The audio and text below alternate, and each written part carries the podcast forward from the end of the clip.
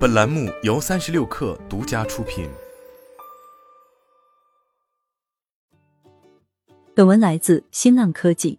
自从特斯拉首席执行官埃隆·马斯克在美国发布电动皮卡 Cybertruck 以来，时间已经过去了三年半。在此期间，Cybertruck 的设计多次改变，投产日期也一拖再拖。那么，这款车到底造的怎么样了？最新曝光的内部文件显示，特斯拉已经试生产出所谓的 Alpha 版 Cybertruck 原型车，但对其进行多种测试显示，这款车仍存在设计缺陷。包括悬架、密封性、噪音、操控和制动等方面的问题。二零一九年十一月，特斯拉首席执行官埃隆·马斯克在加州洛杉矶举办的活动上发布了一款新型电动汽车 Cybertruck。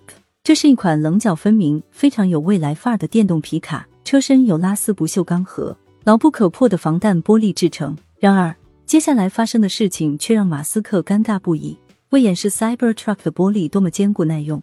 马斯克让人举着铁球砸车窗，结果玻璃出现了类似蛛网的裂痕。第二次尝试也出现了同样的结果。马斯克先是懊恼不已，然后开玩笑的说还有改进的空间。如今他的这句即兴评论几乎成了整个项目的口头禅。当然，这个尴尬的开局并不妨碍特斯拉的忠实粉丝对 Cybertruck 的喜爱。截至六月九日，有效预订量一百八十六万一千六百五十二辆。按照计划年产能三十七点五万辆计算，以及考虑到交付会优先北美，国内用户现在预定至少要等五年才能提车。但特斯拉已经关闭了国内的预定通道。这款车本应于二零二一年开始下线，但自从发布已经过去了三年半，特斯拉仍然没有交付。对大多数客户来说，最早也要到二零二四年才能提车。今年五月，德国媒体开始爆料所谓的特斯拉档案。一名举报人向媒体提供了数千份特斯拉内部文件，在这些文件中，有一份工程报告可能会让人们了解为什么这款电动皮卡用了这么长时间还未能交付。对这份日期为二零二二年一月二十五日的报告进行研究，发现试生产的 Alpha 版 Cybertruck 仍然在悬架、车身密封性、噪音、操控以及制动方面存在问题。这份泄密报告的内容并没有对 Cybertruck 开发造成致命打击。正如一位资深汽车工程师所言，特斯拉拥有庞大的资源，这将使他能够解决报告中提及的问题。但这位工程师也称：“我的第一反应是感到震惊。上述问题都是典型的机械汽车工程挑战，在任何车辆上都可能遇到。更让我感到惊讶的是，他们竟然在基础开发方面浪费了这么多时间。自二零二零年以来，特斯拉就没有推出过任何面向消费者的新车型。”人们普遍认为它落后于其他汽车制造商。这些公司已经加快了电动汽车的开发，以满足不断增长的需求。大多数汽车公司每隔三到五年就会更新一次产品阵容，而特斯拉 Model S 现在已经有十多年历史了。相比之下，奥迪预计到二零二六年将推出二十多款新车。分析人士表示，尽管对特斯拉来说，最终让 Cybertruck 投产将代表着巨大的象征性胜利。但延迟的影响依然不容忽视，毕竟即使是炒作机器，也需要有新产品用于宣传。金融服务公司 Cohen 的董事总经理兼高级研究分析师杰弗里奥斯本说：“你需要有些新的东西来吸引人们的关注，无论是人形机器人、特斯拉电动卡车 Semi、Cybertruck，还是全自动驾驶功能。在特斯拉公关部门的眼中，所有这些都是很好的宣传噱头，可以帮助特斯拉持续受到关注。”其中最合乎逻辑的选择就是 Cybertruck。被泄露给德国媒体的内部动力学和 NVH 报告包含了许多测试结果，这些结果根据计算机辅助设计模拟和内部基准测试来衡量 AlphaBond Cybertruck 的性能。总而言之，它展示了 Cybertruck 原型车存在的缺陷，包括漏水、噪音大、操控性和制动性差等。日产前首席运营官阿斯顿马丁拉贡达首席执行官安迪帕尔默。在汽车行业拥有四十多年的经验，他说：“这是一款仍处于试生产原型阶段的车型，所以它离目标还有一段距离，也就不足为奇了。”帕默还说，他对这份报告的坦率措辞感到惊讶。你恨不得把写这些东西的工程师臭骂一顿。通常情况下，你也不该把这些写下来。报告中称，Alpha 版 Cybertruck 必须手动密封，但在量产版本中，有许多地方我们没有明确的密封方法。密封不仅是为了防止漏水，也是为了降低驾驶室内的噪音。报告中的数据显示，Alpha 版 Cybertruck 的噪音比工程师根据设计预测的要大得多。测试人员在车身上发现了二十一处潜在的噪音泄漏点。特斯拉汽车也有漏水的历史。报告暗示，Cybertruck 不同寻常的设计可能会使工程师们难以正确密封它。报告称，过去车身制造和涂装车间始终在努力密封车身，以获得最佳的 NVH 性能。而 Cybertruck 的设计带来了新的挑战，操控难也是 Alpha 版 Cybertruck 遇到的一大难题。该报告指出了许多问题。包括突然快速减速、过高的甩头加速和结构性抖动。测试显示，这款皮卡在低速行驶时横向抖动过大，需要解决转向精度和车身侧倾方面的问题。这款电动皮卡的战略模式只有基本功能，该功能允许车轮转动，从而让汽车以侧身方式进行螃蟹式行走。制动性能是报告中提及的最大缺陷之一。特斯拉工程师的目标是在美国汽车工程师协会的评分标准上得到七分，但 Alpha 版 Cybertruck 只得到了四分。根据该报告，二零二二年一月，Cybertruck 制动踏板压力垫仍在设计中，因此 Alpha 版 Cybertruck 遇到了踏板过度移动和制动不稳、摩擦制动时俯仰过大、转弯时制动问题以及动力制动不稳定等问题。帕尔默在被告知报告的内容后说：“制动问题似乎很严重。”我很惊讶，他们没有进一步向前推进。通常情况下，包括制动系统在内的底盘是工程师首先要完成的工作，而不是忙于构建车身和其他系统。所以，在这个阶段只能提供原型部件，已经大大落后于计划。该报告还详细介绍了运动学和柔顺性测试的结果。该测试用于评估汽车的行驶和操控性能。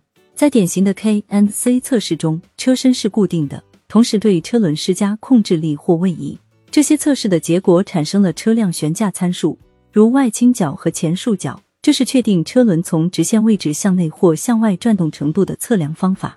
报告显示，Alpha 版 Cybertruck 的表现与预期目标存在明显差距。报告中也列出了针对潜在解决方案提出的问题，其中有些具有很大启发性。这款车的前部存在一些问题，如果不修改悬架设计，就没有解决方案。针对外倾角过大的问题，解决方案栏的条目直截了当的说，可能没有。外倾角过大会导致轮胎磨损和行驶高度发生变化等问题。报告中暗示，特斯拉在制造一款可以与同类电动汽车竞争的卡车方面遇到了问题。扭转刚度是衡量车身承受扭转压力的重要指标。转弯时，如果扭转刚度太小，车身容易出问题；扭转刚度太大，汽车将难以转向。帕尔默表示。Alpha 版 Cybertruck 表现明显偏离了目标，这可能会让特斯拉感到担忧。他说：“令人惊讶的是，这个问题真的很难解决，因为修复它会增加重量并损害车辆的设计。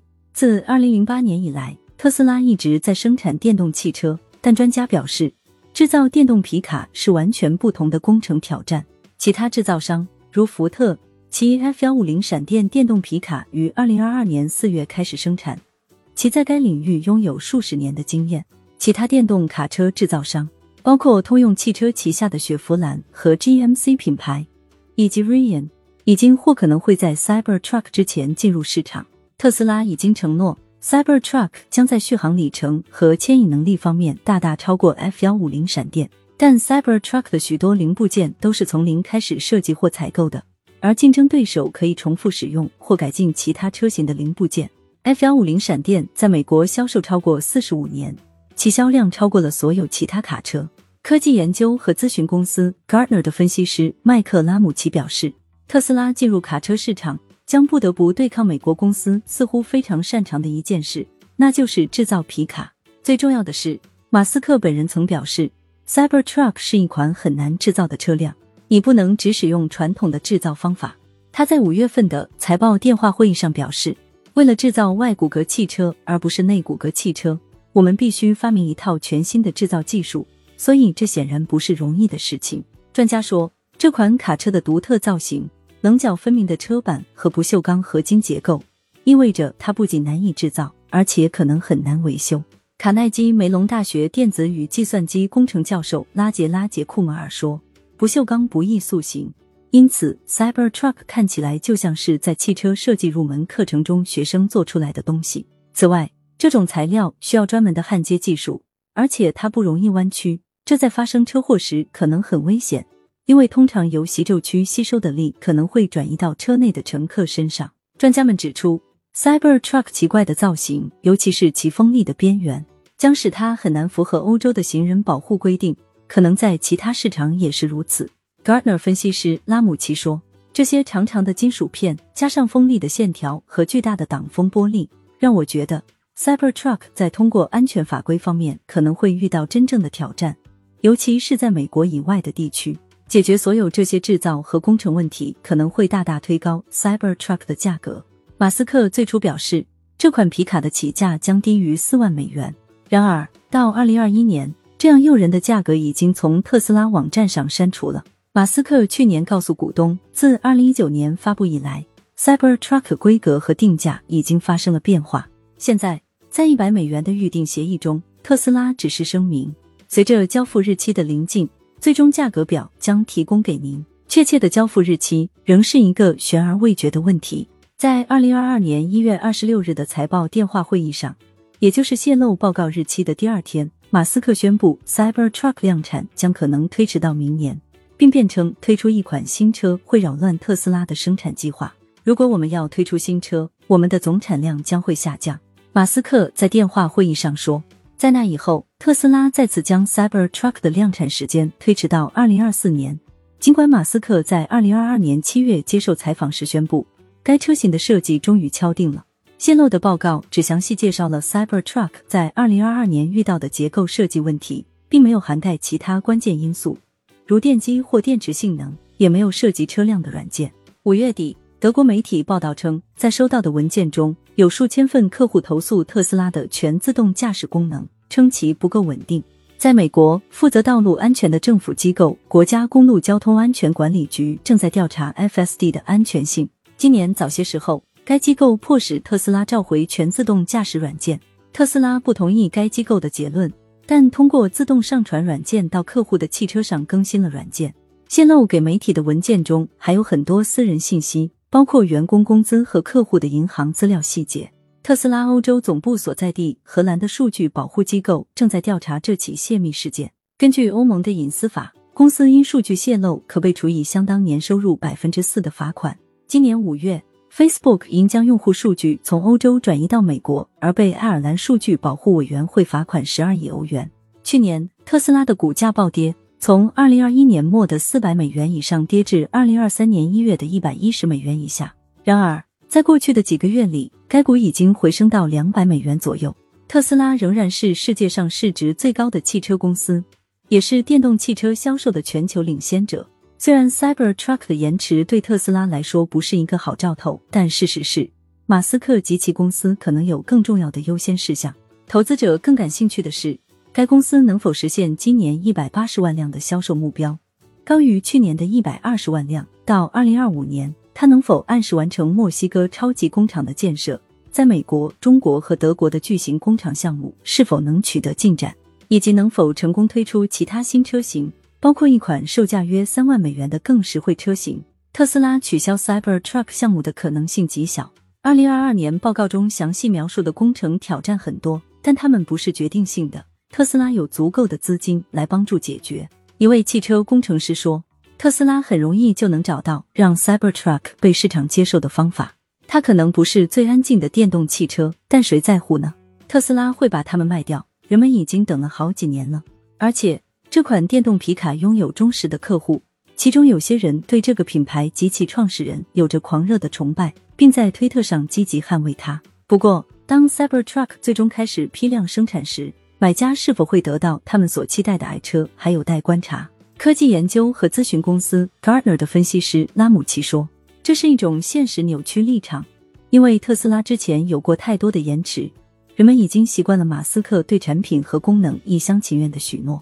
现在，从一开始就没有人相信他能及时兑现承诺。”